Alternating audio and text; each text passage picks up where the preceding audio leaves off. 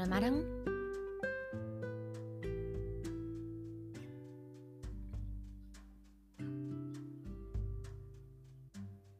はいどうも。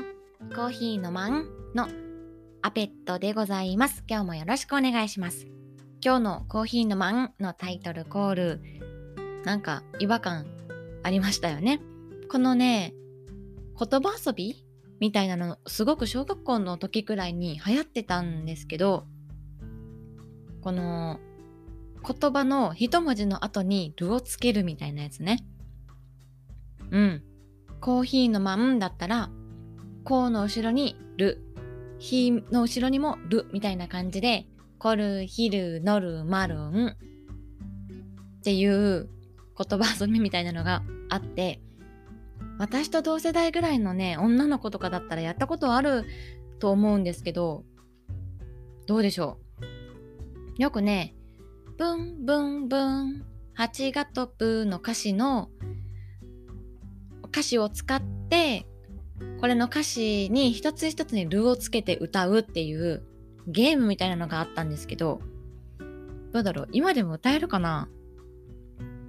ブルンブルンブルンハルチルガルトルブル。オルイルケルノルマルバロリルニル、ノルバルラルガサルイルタルヨルブルン、ブルン、ブルン。ハルチェルガルトルブル。ちょっと難しかったな。めっちゃ懐かしいですけど。久々にやりましたね、このゲーム。そう。ね、この前、リスナーさんからの番組へのコメントでですね、コーヒーのマンの最初のタイトルコールを毎回ちょっと楽しみにしてくれているという方がいらっしゃいまして、最近はね、ネタ不足でノーマルのね、ただコーヒーのまんを普通に言うっていうのにずっと逃げてたんですけど、楽しみにしてくれてるリスナーさんがいるなら、期待に応えたいと思いまして、今回からまたいろいろなレパートリーを増やしていこうと思います。では本編へどうぞ。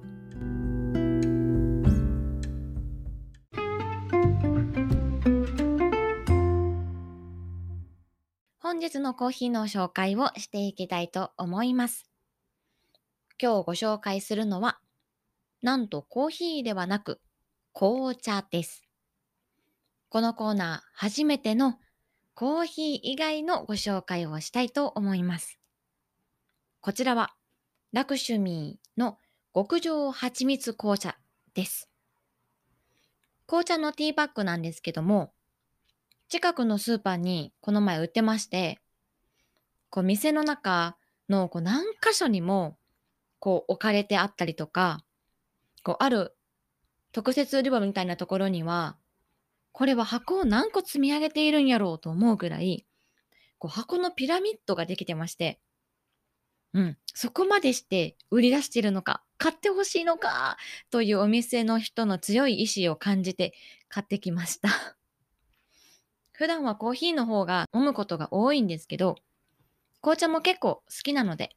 これはこれでありですね。では、いただきたいと思います。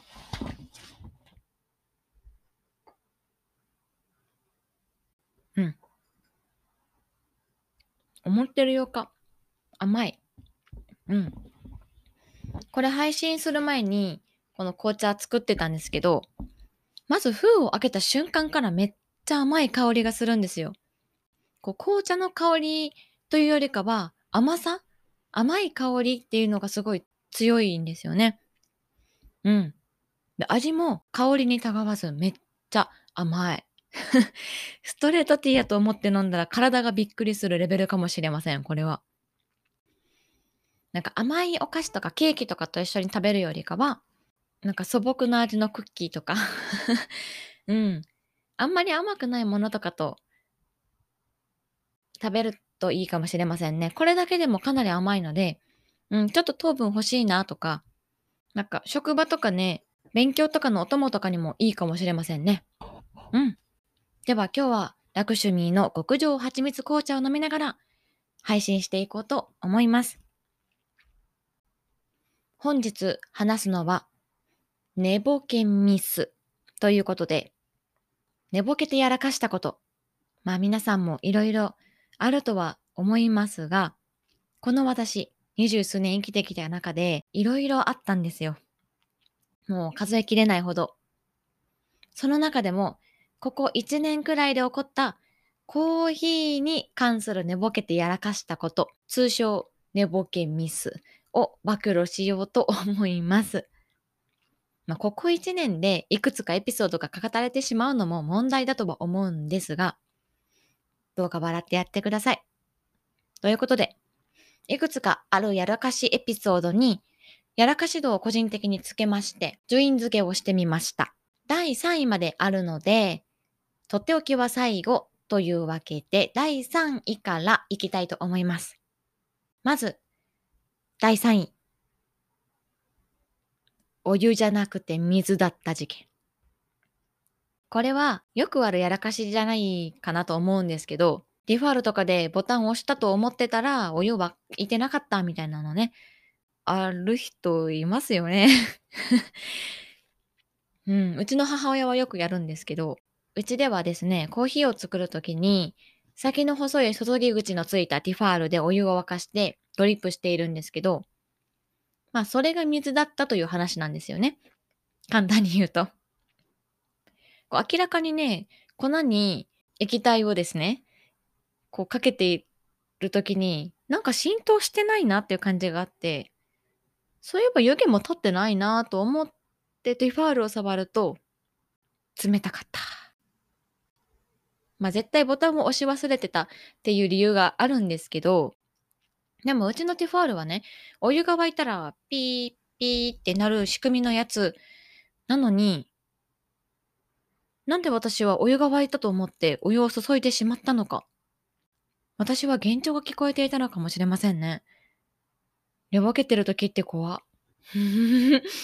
まあそういうこともありますということで、続いて第2位。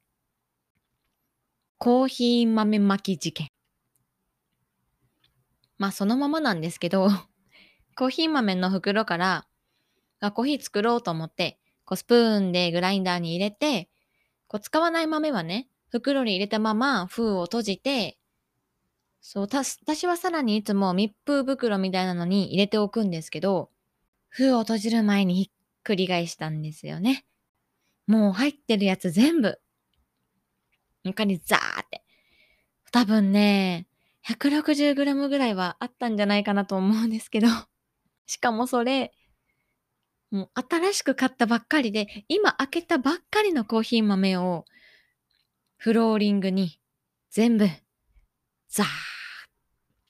てやってしまいましてですね。もうこの時の私の心情は、コーヒー豆を床にばらまいたということではなく、新しいコーヒー豆を床にばらまいてしまったっていうことのショックがすごすぎて、ちょっと打ちひしがれてましたね。しばらく放心状態。で、その後すぐ物音に駆けつけてきた母親が言った一言。コーヒーの匂いがフローリングに移っちゃうから、早く拾いなさいまあこれで一気に現実に引き戻されたわけなんですけど、まだ心は打ちひしがれ中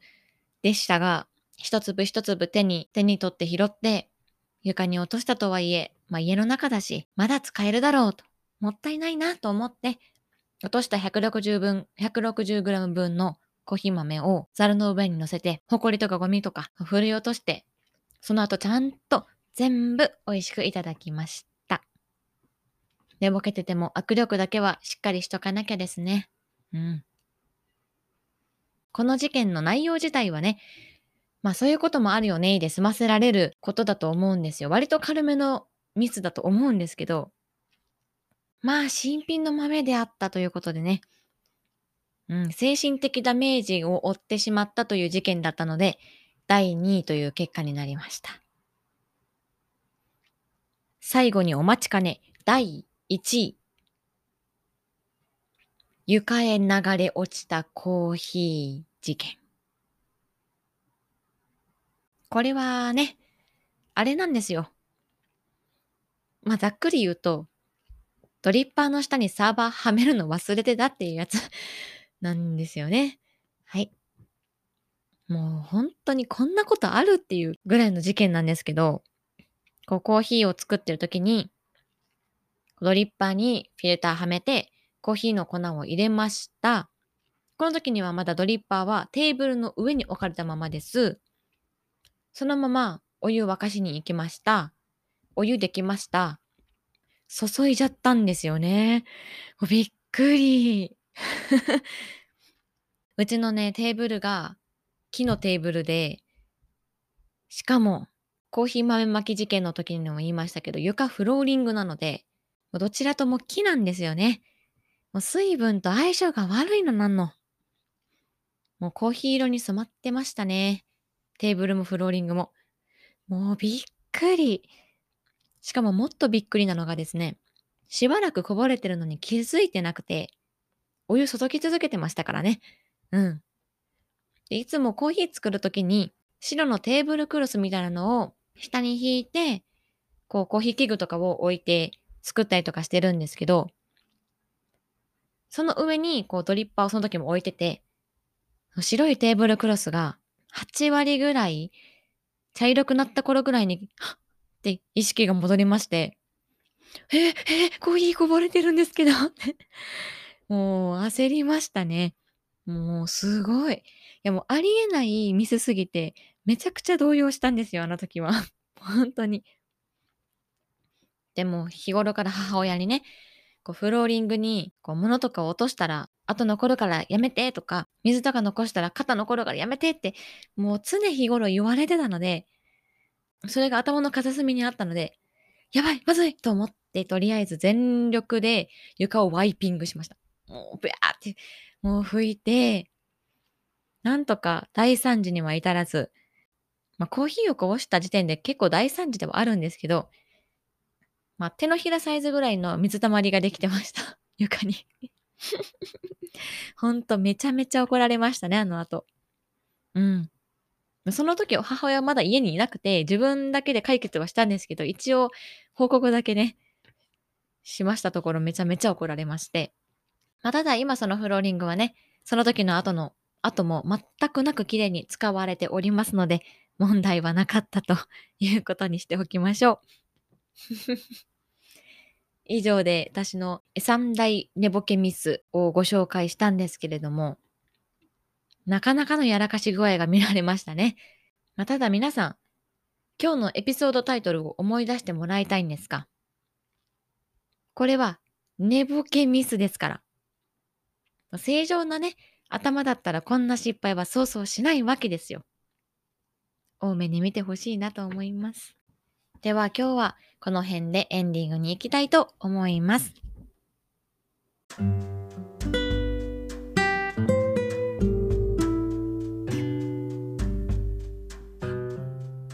コルヒルのルムルデル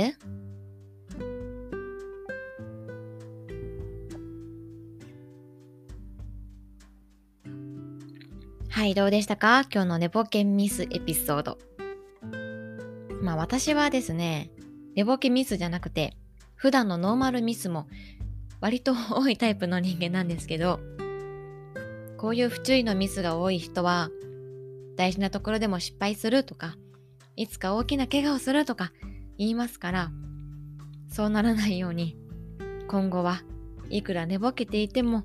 しっかりね、脳みそを働かせて生きていこうと思います。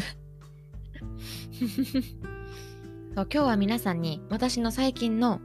嬉しかったことをちょっと聞いてもらいたいなと思うんですけど、まあ、何回かね、配信の中でも言ったことがあると思うんですけど、私、サービス業をしておりまして、こう連休とかが全然ないと。旅行にも行けず、遊びにもあんまり行けず、みたいなね、日々を過ごしておりましたが、この5月ですよ。なんと、連休というほどではないんですけど、1日の休みの前日に半日休、午前中だけ働いて午後が休みっていう1日半の休みができるという奇跡が起きましてですね、この日を活用する他ないと思って、プチ旅行をしてまいりたいと思います。イエーイ行き先はですね、なんと、北海道。一日半じゃもったいないとも思ったんですけど、この北海道に行くには目的がございまして、3月、先月の末ぐらいに特別会をした時にですね、この1年以内に行きたい場所3つご紹介したと思うんですよ。東京にある雑談というバーとかね。あと、あの、静岡県にある農家レストランとかね、いたと思うんですけど、それのもう一つ、北海道の丸見コーヒー店というところがありまして、そこに行って参りたいと思います。イエーイもうね、ずっと行きたかったんですよ。丸見コーヒー。で、札幌市内に、こう、5店舗 ?6 店舗くらいあるみたいなので、まあ、1日半あれば行けると。うん。もう飛行機も取りました。もう今から楽しみですね。うん。もうこの1日半の休みを、もうコーヒー尽くしの日にしていきたいと思いますね。うん。またどっかの配信で、北海道どうだったよ？丸見コーヒー店どうだったよ？みたいな話も、うん、どこかでできたらいいなと思いますので、それまでお楽しみにしておいてください。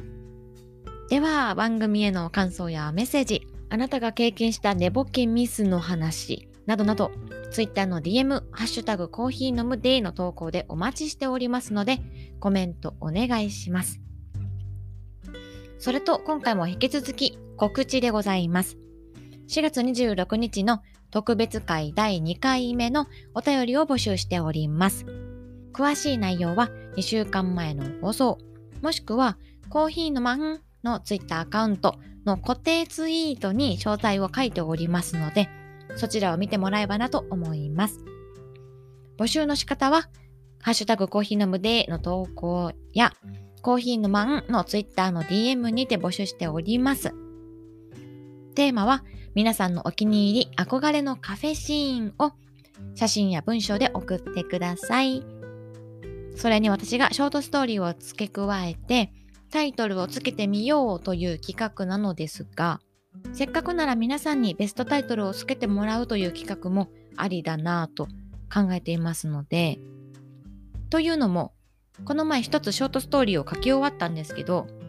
多分これ全部読み上げると10分を超えるかもしれないという文字量になりまして、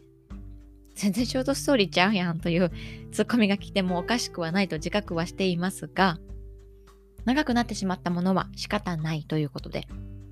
4月26日の特別会で私が作ったショートストーリーのタイトルをテスナーさんからもまた募集しまして、どっかの配信で発表しようかなと思っております。もちろん、まだまだ、まだまだ、まだまだお便りは募集しておりますので、どうかこんな弱小ポッドキャストにお便りをお恵みください。もう特別会第2回目も来週に迫っておりますので、今週末くらいまではお便り受け付けております。ぜひお願いします。では来週の配信は特別会の配信でございます。今のところ木曜日に配信予定ですが、準備が終わらなければもう少し遅れるかもしれませんので気長に待ってもらえると嬉しいです。では来週も一緒にコーヒー飲まん？